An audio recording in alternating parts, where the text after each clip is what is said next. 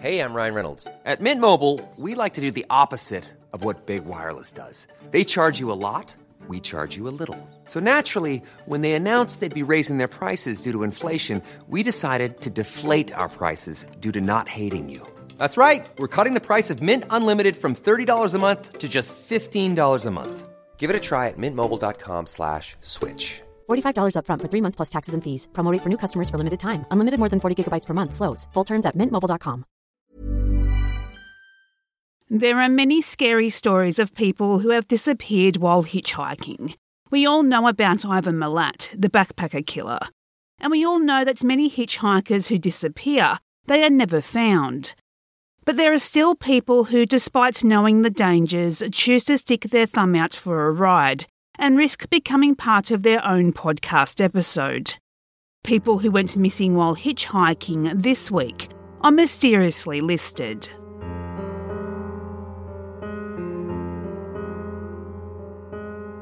Number 5. Jennifer Beard.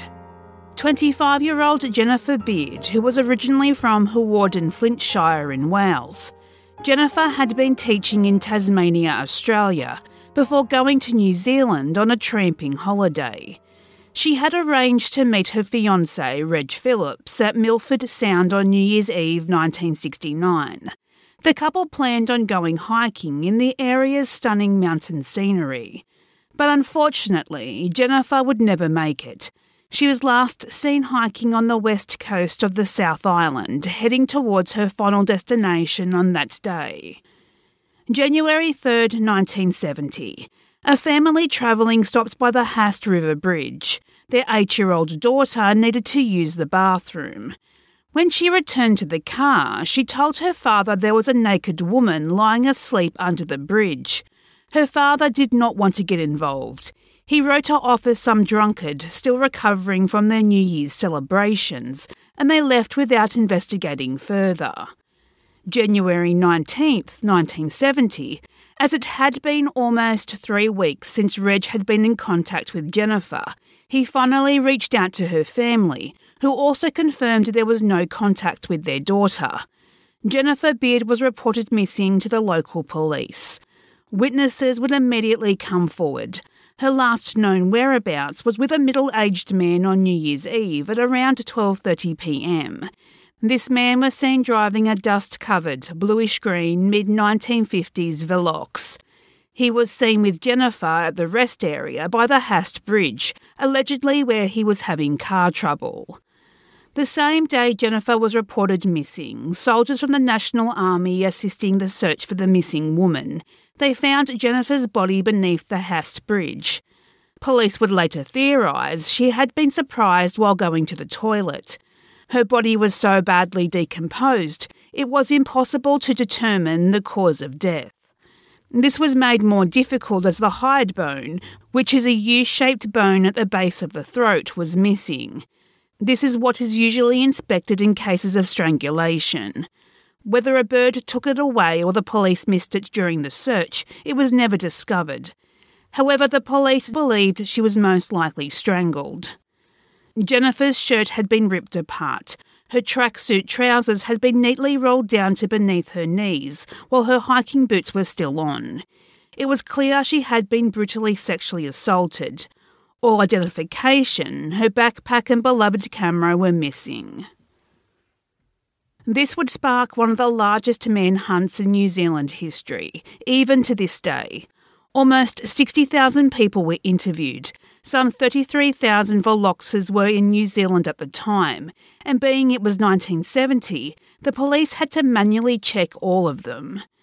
January 22nd, 1970, a 50 year old truck driver from Timaru with the same make and model car as the witness sightings with Jennifer he was taken in for questioning by police. His car was searched, but he was never charged. He claimed to have been on a fishing trip in the area, but he had driven the road Jennifer had been hitchhiking the day earlier, December 30th, and not December 31st. The same day the truck driver was taken in for questioning, a pair of trousers were found a hundred metres from where Jennifer's body was discovered. They were sent away for forensic examinations, but unfortunately, they would further sit in a backlog of cases for several months. When they were eventually examined, a receipt with the truck driver's name on it was found in one of the pockets. Despite this, and despite the fact the head of investigation wanted to charge the truck driver with Jennifer's murder, the Crown decided there was insufficient evidence to go forward with the charges.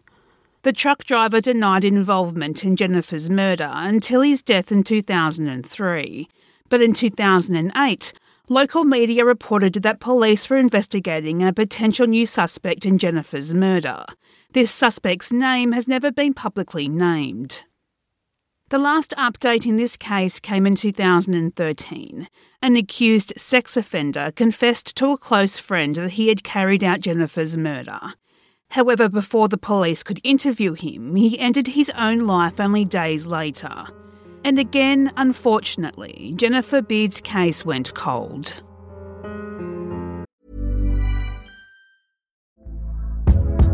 Hey there, it's Michelle Norris. I'm host of a podcast called Your Mama's Kitchen. When I travel, I'm usually looking for a way to find a taste of home when I'm not at home. And one of the things I love to do when I am at home is entertain. And Airbnb allows me to do that. When I was in California recently, I rented a house that had a great kitchen. And when we were sitting around the table, we we're all thinking, we're in someone else's house. Someone could be in all of our homes as well. If you have a home, but you're not always at home, you have an Airbnb. Your home might be worth more than you think. Find out how much at airbnb.com/slash host.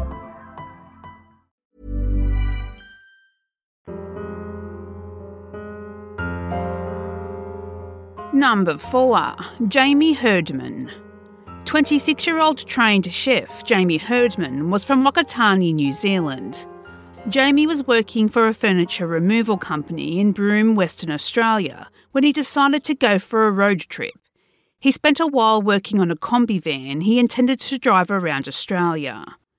When his family didn't hear from their son for a week, they reported him missing on December 5, 2006. Police launched an investigation, and according to witnesses, the dreadlocked traveller was last seen hitchhiking at Daly Waters, which is about 370 miles south of Darwin. Police found Jamie's van abandoned near the Highway Inn Roadhouse on the Stuart Highway. The van was prone to overheating and was left unlocked. His keys were not in the ignition, but his cell phone, clothes, toothbrush, identification, credit card, and some cash were still inside. This indicated he planned on returning to the van after a short time. The issue being the family really weren't much help because Jamie didn't really have a plan where he was headed. His brother Carl said the route he was taking didn't make much sense to him, as Jamie was a keen fisherman and generally stayed close to the coast on his travels. Jamie didn't tell his family and friends he was leaving Broome, but his friends would later report to police that Jamie was being paranoid and worried about being followed in the days before his disappearance. Initially, police and Jamie's family thought that possibly Jamie was oblivious of the search for him, and he may have been stranded in a remote Aboriginal community in the Northern Territory, which was cut off by heavy flooding in the area. But as time passed, this scenario became more unlikely. Head of investigation, Sergeant Pollock, said, quote, Basically, he's disappeared off the face of the earth. Unquote. Missing persons posters were put up in every pub, club, and service station between Daly Waters, where Jamie was last seen, and Darwin, where police believed he was headed. Jamie's father Steve and brother Carl arrived in Darwin to retrace Jamie's steps. Quote, We just want to sort this thing out. We just want to find our boy. We want to sort things out in our own mind. Unquote. But despite an exhaustive air and ground search, police have never found any trace of Jamie Herdman, and his disappearance remains unsolved.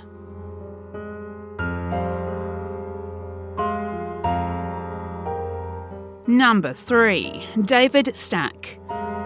On June 10, 1976, the body of a young man was found in landfill in rural Tooele County, Utah. The man had brown hair and dark brown eyes and was around 5 foot 9 and aged somewhere between 17 and 22 years old. The autopsy determined he had been shot twice in the head and had been murdered in the last 24 hours. Witnesses had reported seeing him the day before in the nearby town of Wendover at approximately 3 pm. The police had no suspects and didn't even know if they were looking for more than one person. They didn't know the motive behind the murder, although the man was found with no identification or belongings, so a robbery gone wrong was a possibility here. Unfortunately, police could not find any further information on their John Doe, so the case would go cold for the next four decades. The John Doe was just as unknown as the identity of his killer. 2015. The Tooele County Sheriff's Office was receiving training sessions on the National Missing and Unidentified Person System database. It was only then they would come across a possible match from dental records between their John Doe and missing 18 year old David Stack from Broomfield, Colorado, who went missing in June 1976. In May 2015, their John Doe was exhumed and DNA was collected. A month later, the samples were confirmed to belong to David. David Stack was born July 5, 1957. In 1975, he graduated from New Milford High School in Connecticut. Despite being one of nine children, he stood out amongst his siblings due to his charismatic and adventurous nature. At the time of his disappearance, he was living with one of his sisters in Broomfield, but was going to hitchhike to one of his brother's homes in Berkeley, California, to learn a carpentry trade. Unfortunately, he would never make it. Since David was hitchhiking, his family did not know his exact route or where he would be from day to day. He was subject to whoever was able to give him a ride. He would call his mother Kathleen from time to time from payphones to give her updates on his trip. However, when the calls stopped, his mother knew something was wrong and she reported her son missing. Unfortunately, given it was 1976, it wasn't as easy for authorities to communicate across state lines, so the police in Colorado weren't aware of the body being found in Utah, and in turn, the Sheriff's Department in Utah didn't know about the missing persons report either. The cases quickly went cold on both sides.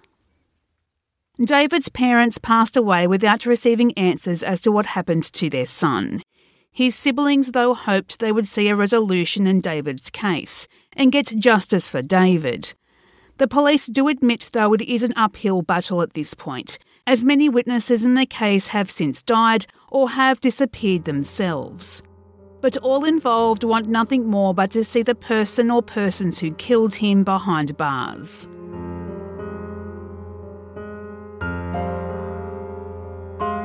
Number 2. Sherry Doe.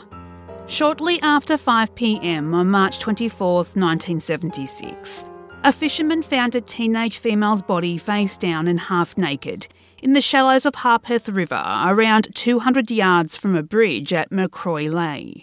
She was washed up against a branch in the river.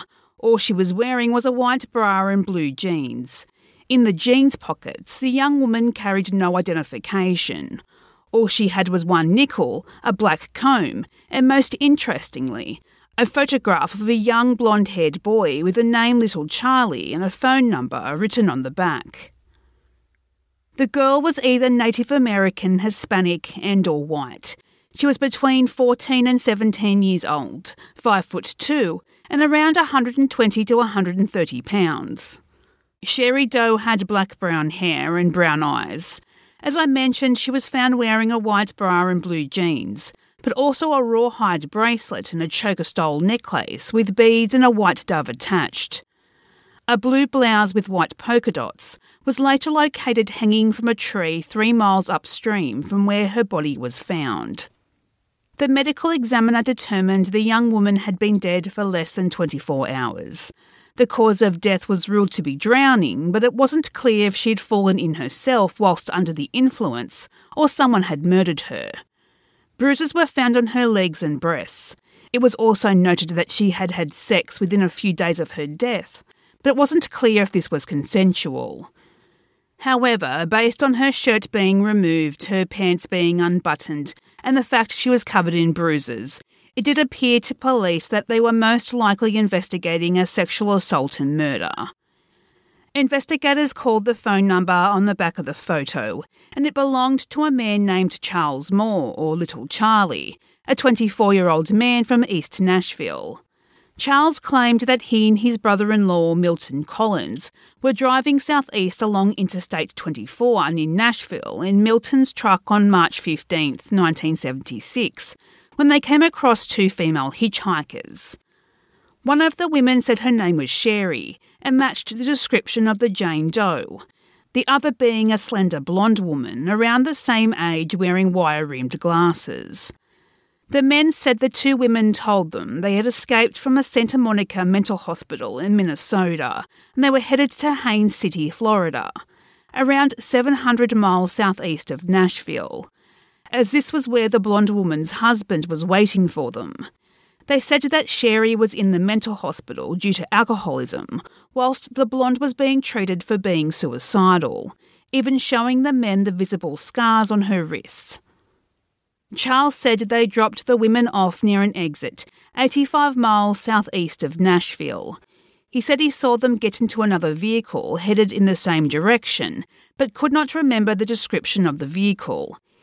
He said he wrote his number on the back of the photo, as this was the only paper he had, and he wanted them to be able to reach him if they were ever in the same area again, that he was worried about them and wanted to help them all he could. Nine days later, Sherry Doe's body was found 90 miles in the opposite direction from where the two men last saw the women. Despite the information provided by Charles and Milton, police were never able to locate Sherry's blonde friend. A check of hospital records in Santa Monica did not return any results for escaped patients. Fingerprints and dental records were also later checked against national databases, but have not yielded any hits. And unfortunately, this is one cold case that may never be solved. The grave markers in the local cemetery where Sherry was buried were moved, so it isn't exactly clear where her remains are actually located. All they do have are post mortem police photographs. Given how soon she was found after death, detailed composites were also made. But unfortunately, no DNA has been stored on file.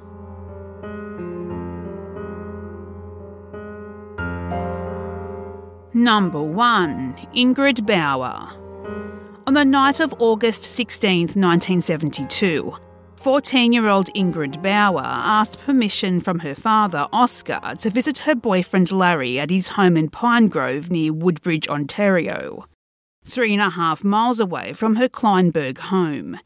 The family had been away on vacation, but Oscar, Ingrid, and Ingrid's older brother had decided to return home early due to the poor weather. Ingrid wanted to surprise Larry with her early return, and Oscar agreed to the visit. So Ingrid took off barefoot at 9:30 p.m., promising to return home an hour later. Ingrid did not take any money nor any other belongings with her. Hitchhiking was the norm for this area. It was semi rural and not as developed as other residential areas around Toronto.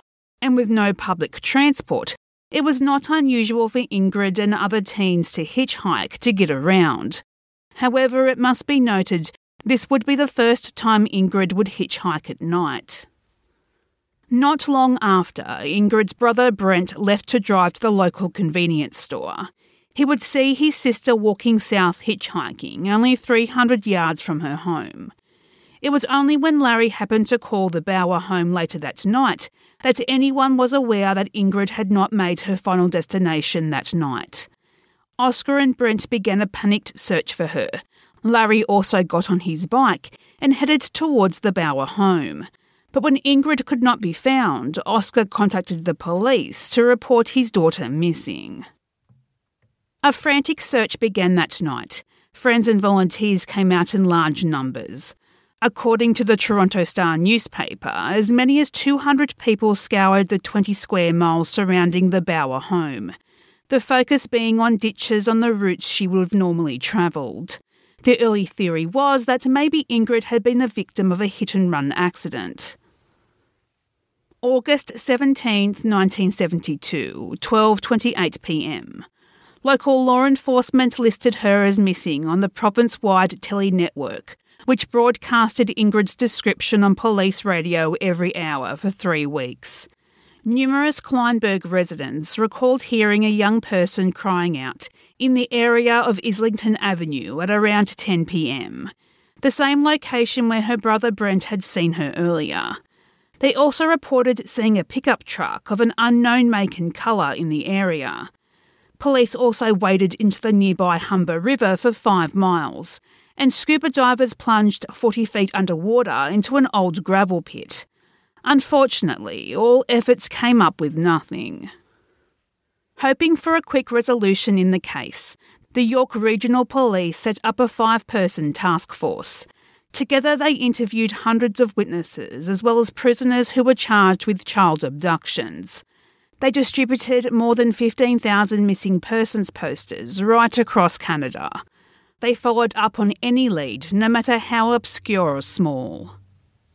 A reward of $3,000 was raised by the Bauers, the company Oscar worked for, and the York Regional Police. A billboard was erected with Ingrid's image and an appeal for information. Oscar would personally man the tip hotline equipped with a police recording device. Unfortunately, none led to any answers as to what happened to Ingrid. Her disappearance became the most publicised up to that point in Ontario history. In 1973, a body was discovered in the Halton region. It was widely believed at the time that this was going to be Ingrid Bauer. However, dental records proved otherwise. There has also been reports of sightings of Ingrid across Canada and the United States. One said she'd been seen walking on the side of the road near Lindsay, heading towards Pembroke with a guitar and an older boy of around 18 while other witnesses reported seeing Ingrid hitchhiking in the area before being picked up by a blue Thunderbird and working as a waitress in Vancouver. The most concerning to Ingrid's family was a report that she was being held in a North York apartment, but this, along with the other reported sightings, were proven false. Before Ingrid's father Oscar passed away, he had her declared dead. During the course of the investigation, there were five suspects, one being Donald Everingham, who would be later found guilty of raping an eight year old girl and attacking an 18 year old woman. However, all were interviewed and they had confirmable alibis. They would all eventually be cleared of any involvement. As at the time of this recording, the case is with the York Regional Police Cold Case Unit, and they still receive tips from time to time, which they follow up with the hopes of finding answers.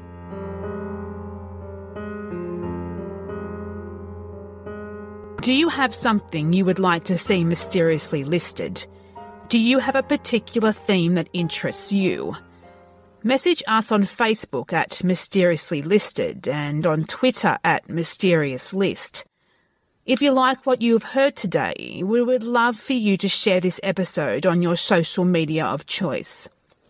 And if you are listening on Apple Podcasts, we would appreciate it if you could leave a positive review and subscribe so you don't miss an episode.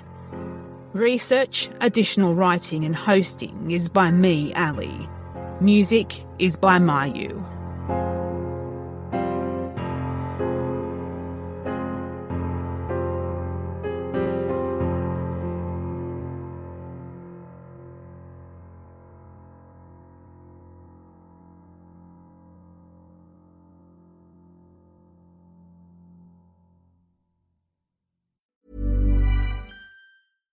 Hi, I'm Daniel, founder of Pretty Litter. Cats and cat owners deserve better than any old fashioned litter. That's why I teamed up with scientists and veterinarians to create Pretty Litter. Its innovative crystal formula has superior odor control and weighs up to 80% less than clay litter.